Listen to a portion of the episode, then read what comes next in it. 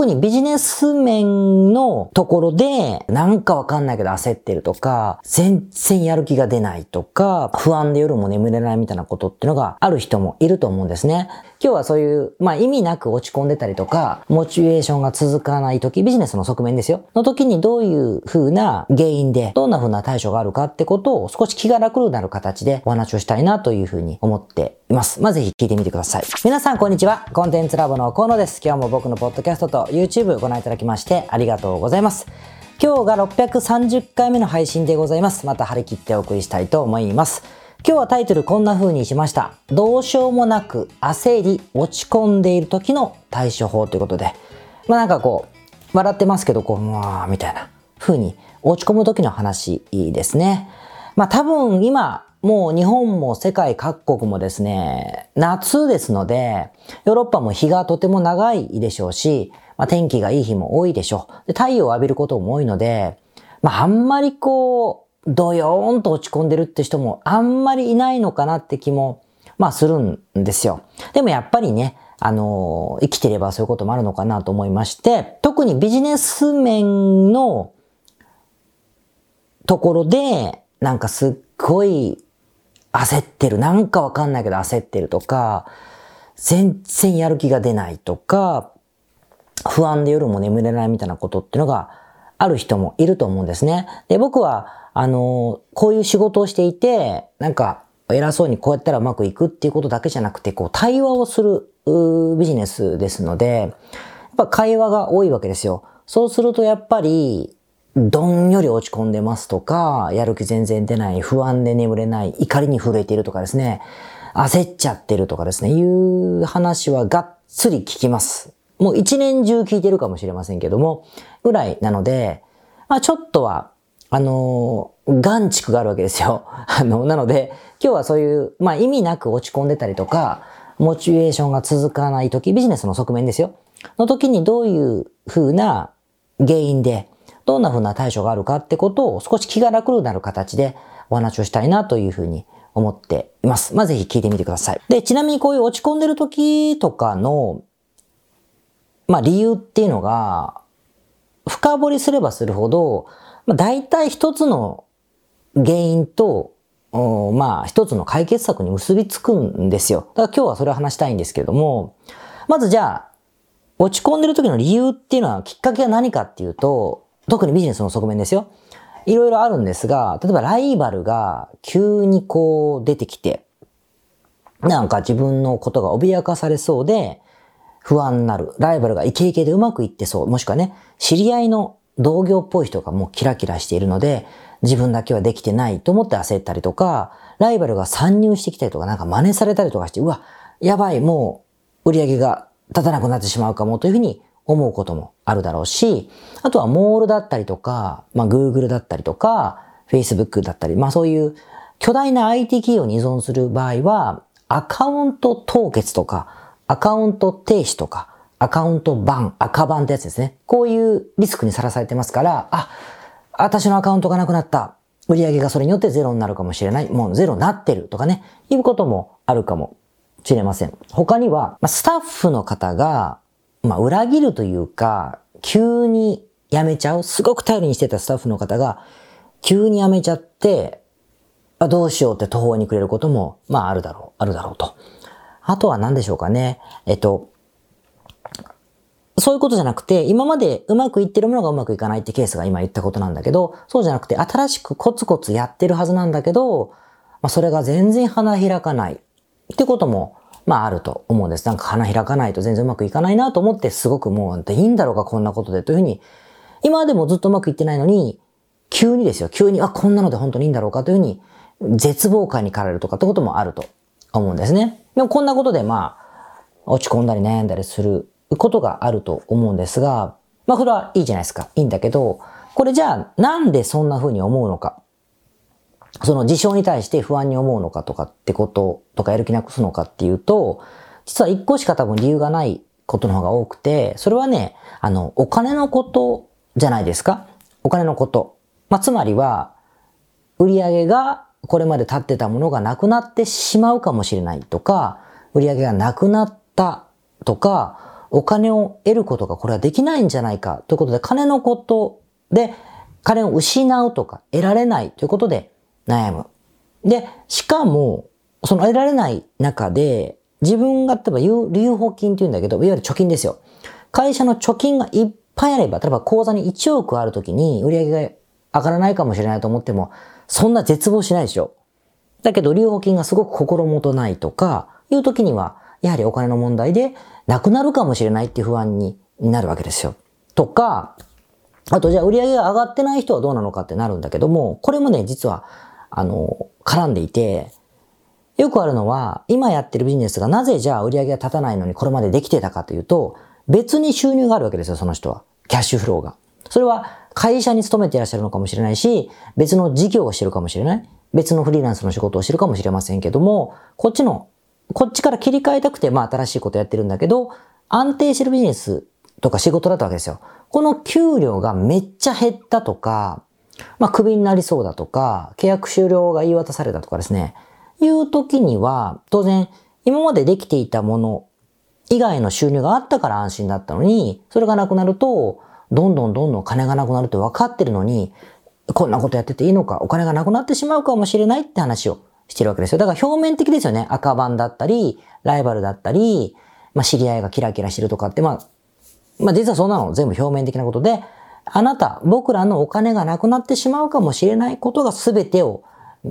まあ、誘発してるっていうか、やる気がなくなったりとか、途方に暮れたりとか、焦ったり怒ったりってことだと思うんですよ。で、まあそれはいいですね。だからなんだよって話ですよ。これやったからってお金の悩みはなくなりませんから。じゃあどうするかなんですけど、このどうするかって時に、じゃあなんでそう思うのかですよ。なんでそう思うか。まあ、もちろん何も悩みはなくならないんだけど、じゃあなんでそう思うのかってことをずっとこう紐解いていくと、僕も大体そうなんですけど、あの焦ってる時って、たった一つの答えに行き着くんですけど、それはね、後ろめたい時なんですよ。自分に後ろめたさがある時なんですね。どういうことかというと、えー、大体そういう時って、新しく売り上げが上がるための行動だったりとか、タスクだったり作業だったり、まあ、手順を踏むとかね。まあ、行動ですよ。新しく売り上げを生むための行動ってことの作業量がですね、足りてない自覚が本人にあるんです。もしくは全然やってないか。足りてない。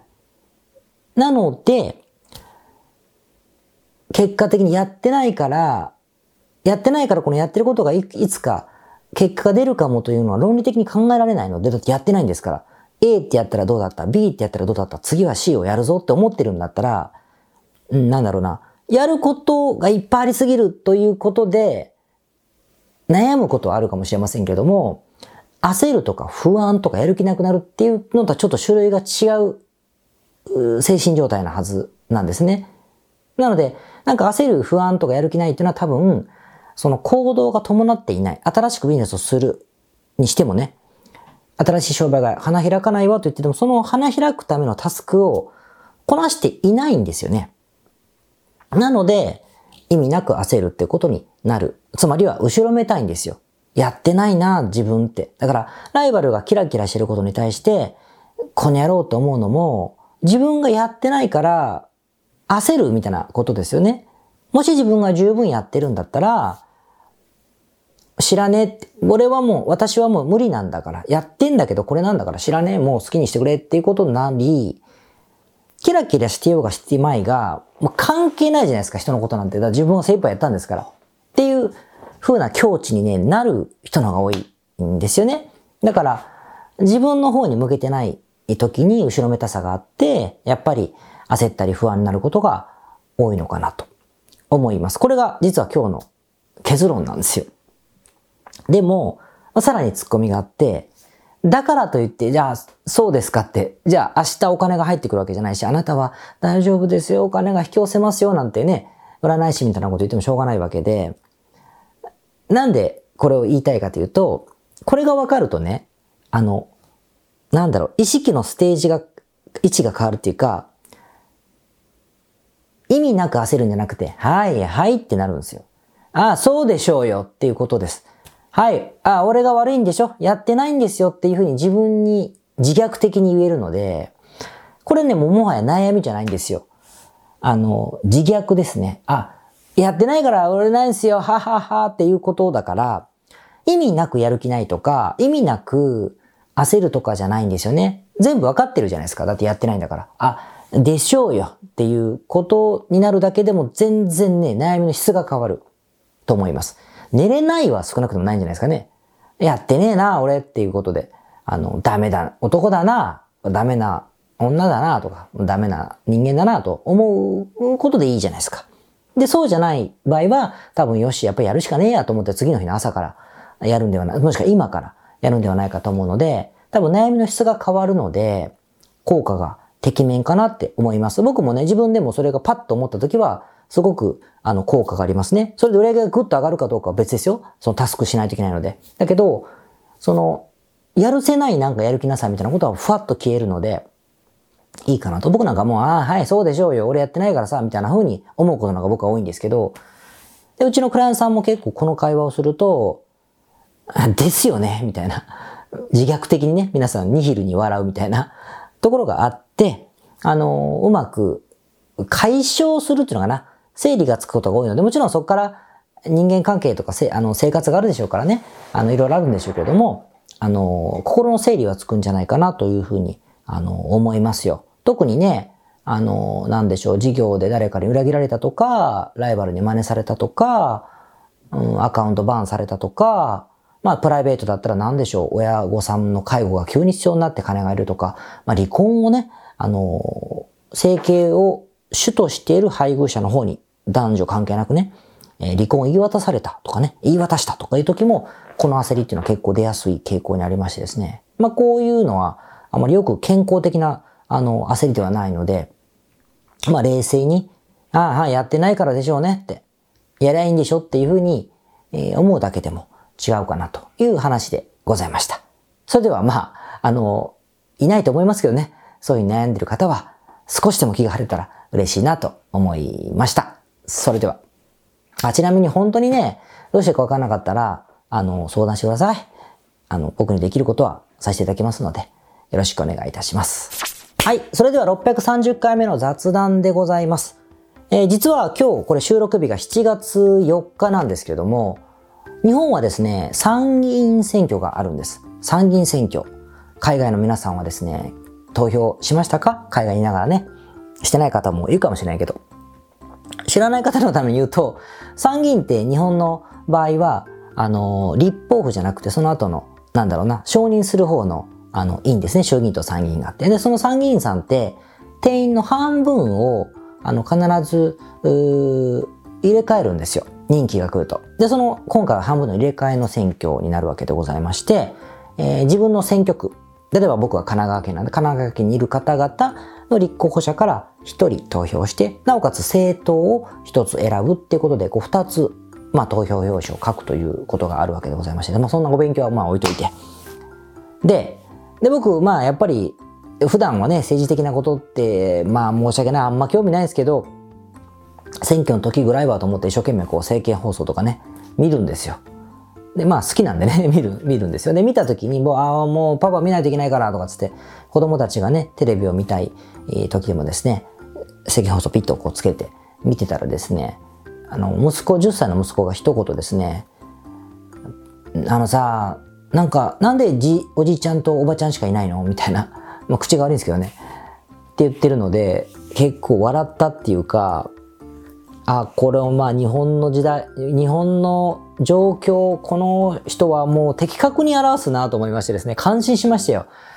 なんかさ、おじさんとおばさんばっかだよね。なんで若い人はいないの？若い人ってあれだよ。お兄さんとかお姉さんと呼べるような人だよって彼にとってお兄さんお姉さんがいくら、いくつか知らないけど、多分20代ぐらいのことを言ってるんだと思うんですよ。自分の塾行ってる先生ぐらいのね、年齢だと思うんだけど、とか、サッカーのコーチぐらいの年齢ですよ。言ってて、ああ、なかなかこれはまあ指摘が鋭いなと思ってですね、見てました。だからなんだって話ですけど、まあ確かにね、若いっつってもやっぱ40ぐらいなんじゃないですか。まあ、無所属とかで出てる、あの、非常に若い方はいます。男女ともいらっしゃいますけど、やっぱメイン、目立つ人たちはやっぱり、ちょっと年を取ってるなっていうふうに思いましたね。まあ、それはなかなか変わってるなと思いました。まあ、それは置いといて、で、政見放送僕なんで好きかって話なんですけど、もちろんいろいろ勉強したいとかね、あの、判断したいじゃないですか、投票するときに。なんかせめて見るし、嘘ついてないかどうか、その前は何をしてたかとかを、まあ、多少まあ調べるんですけど、で、政見放送がなんで面白いかというと、いろんな人がいて、まず一つ、突っ込みどころがあるのが、あの、まあ当たり前です。僕らもそうですけど、写真とね、選挙ポスターの写真と、実際生で出るでしょ、テレビっていうのは、もう顔が全然違う、もう加工しすぎな人がいて、それがまず面白い。SNS じゃないんだからみたいな、変えすぎって思ったりとかいうのは、うん、まず思った。まあ選挙師がいてね、そういう写真を撮らせるんでしょうけどね、ご本人が悪くないですよ。顔、顔違いすぎっていう人も、あの、まあ、おじさんだったら許されると思うから言いますけど、あの、おじさんとかでもね、めっちゃ若々しくてキリって写真撮ってるんだけど、実際はもうめっちゃじいさんだったりとか してですね、もう顔いじりすぎとか思いながら見てたりとか、もしくは、うん、あと、政見放送ってすっごい大事でしょ何言ってもいいんですから。あの時間ってね。あの、何言ってもいいんですよ。最近は動画編集して作品にしてぶつけたりとか、もしくは、あの、グレーのバッグで手話の人がいて、えー、皆様、無所属の河野達夫でございますというやつとか2つあるんだけど、どっちでもいいですよ。どっちもいいんだけど、その机で喋る人がですね、あの、覚えてきたならまだわかりますけど、紙を見ながら読んでるのに、カミカミの人がいるんですよ。とかもなんか僕は見てて、やっぱ曲がりなりにも自分が上手いとは言いませんが、喋るお仕事を多少はしているので、いや、練習してこいよっていう練習しなさすぎっていうツッコミをしたくなることがあるということですね。だってさ、10分ぐらいですよ。覚え、覚えません？だってその、気合入り、一世時代の大勝負じゃないですか。政見放送なんか何回も流れるし。まあ、まず覚えてこいよと思うのと、読むなら噛むなって思うし、4回5回読んだか君みたいな。4回5回読んでれば噛まなくないですか？緊張してるのかもしれないけど。ね、と思ってね、あれはもったいないなと思いまして、僕は結構、いや、その方々のことはまあ言ってもしょうがないけど、いや、変なこと言いましょう。なんか、面接とかと一緒で、政見放送のスピーチを練習することができない人に、まあ、委ねようとは思わないなっていうね、その性格とか理念とか、頭の良さとか政策的な鋭さとか、そんなことよりも、その心意気が仕事ぶりがもうなんか雑だなって思ったりしちゃうという部分が、あの、ありますね。あります。だからまあそれだったらまだ、まあ政党の言うなりになってるのはまあ違う。政党からこういう動画でこういう編集でこういうカメラマンが行くからお前これ喋れって言われてるのはまあ違うと思うんだけど、そういったらね、あの嘘でもいいからそういうのをちゃんとこだわってる方が仕事を全うしようとしてる気が多少するというか、まあだからっつってね、あの、やってる人、言ってることとやってることが全然違うやつもいますから、そこはまあ見極めが難しいなと思うんですが、まあ、とことは思ってました。まあ、とか言ってね、そんな僕が、僕みたいなやつが、あの、口ばっかうまい政治家に騙されたりするのかも、政治家に騙されたりするかもしれませんからね、気をつけなくちゃいけませんけど、まあ、みたいなことを、あの、思いましたね。ただ僕、面接でもね、結構昔、会社員の頃採用面接すごいしてましたけど、嘘でもいいんですよ。だからなんか、いや、選挙はダメでしょうけど、その、面接を準備してくるってことができない子が仕事できるわけないなというのを結構思ってましたよ。喜びそうなこと言うとかね、多少会社のこと調べてくるとか、もう上っ面でもいいんだけど、それすらしてこない子よりは100倍仕事はできるんじゃないかななんて思って、あの、見てたりしましたね。政治家は違うんでしょうけどね。ということで、まあまあなかなか、あの、年取ったからそう思うんでしょうけどね、政治というのも、選挙っていうのもなかなか面白いなと思うんで、今だけしか真剣にやらないじゃないですか、みんな。あれもまあ笑っちゃうなと思って。まあ、こんなこと言っちゃいけないなと思ってですね。でもまあ子供たちがじいさんばあさんしかいないね、みたいなこと言ってるようではやっぱりいけないのかなと、あの、思ってですね。やっぱ子供っつうのは鋭いなと、あの、思いました。あと娘はもっと鋭くて、僕は政見放送見てると、たまに早送りするんですよね。そしたらね、あ、何その人話下手なの？とかって言ってくるんで、あ、バレて、なんで俺のコントがわかるの？って、だってパパつまんなそうだったら早くうっこりするじゃんとか言いながら言っててですね、ああいうのもバレてるの子供たちってやっぱ鋭いなと思って、えー、まあ親バカですけど感心したっていう話でございました。それではまた来週。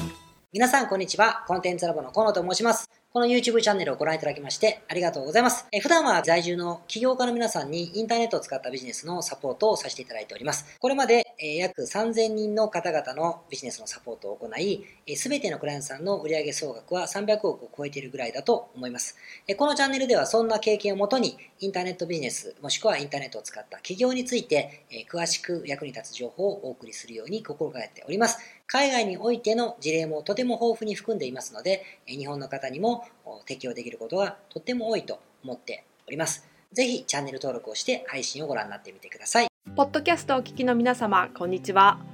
コンテンツラボの山口よしこと申します。普段はサンフランシスコに住んでおりまして、日々現地からコンテンツラボのお仕事を行っています。いつもご視聴ありがとうございます。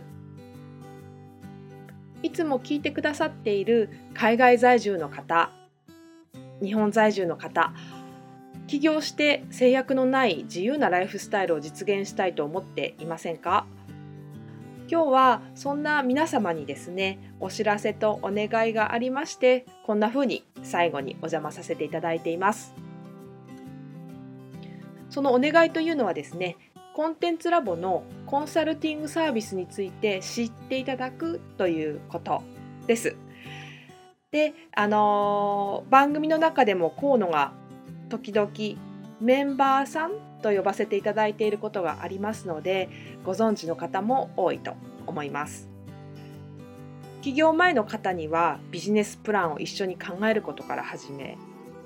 起業後の方には集客組織化異業種展開だったりはたまたお金の残し方とかそして望むライフスタイルの実現というところまでですね。メールやオンライン通話でのコンサルティングのほかに学べる仕組みとしてあの定期的に私たちの方からコンサルティングを受けていただいているメンバーさん用に教材をあのお配りしたりですね。あと世界各地にお住まいの起業してビジネスの広がりを目指す日本人の方同士とつながれる仕組みを取り入れたりといったコンサルティングやコミュニティ参加が全て入ったサービスになっております。私たちのクライアントさんは7割が海外在住者在住者さんでですね。3割が日本にお住まいの方です。これから起業したい方、すでに起業している方、あとはあの起業して少し時間が経ってもうあの成長期に入られている方皆さんそれぞれあのビジネスのステージはそれぞれですけれどもとても刺激的にご一緒させていただいています。でよく聞かれるのですけれども海外在住ということにかかわらずですね私どもでは日本にお住まいでビジネスを展開している方とかあの起業計画されている方にもお使いいただけるコンサルティングサービスとなっていますのでご安心ください。起業前起業後日本海外とか関わらずプロフェッショナルな支援やコミュニティ参加でもっともっと成長したいとお考えの方におすすめのコンサルティングサービスとなっております。であの知っていただくことがお願いだったのですけれどもここからは皆さんにあのまた別のお知らせになりますがご興味がある方のために河野が世界各都市で実施して大好評をいただいているネット企業ビジネスセミナーを無料で公開しています。まだ何をしていいかわからない方にはどんなビジネスをするべきかすでに何かを始めている方のためにはどのようにビジネスを成長させるのかといったような濃い内容をですね4時間以上でとても詳しくお話ししています。もちろんあのコンテンツラボの強みとして今まであの一緒にサポートして大きくなってきた実際起業されている方たちの生の声も聞けてしまう貴重なものになっています。そしてさらに特別に今回取り下ろした How to というものを含めた実践編のセミナーも特別にご覧いただけるようになっております。ネットショップを始めてみたいとかサービス業をしてみたいコンサルティングやコーチング業をやってみたい自分の持っている情報を売ってみたいなどですね全てカバーしている動画セミナーになっています。で先ほども申したように視聴は無料となっておりますので今すぐこのメールの中にある概要のリンクをクリックいただくかコンテンツラボという名前で検索して動画を請求してご覧になってください。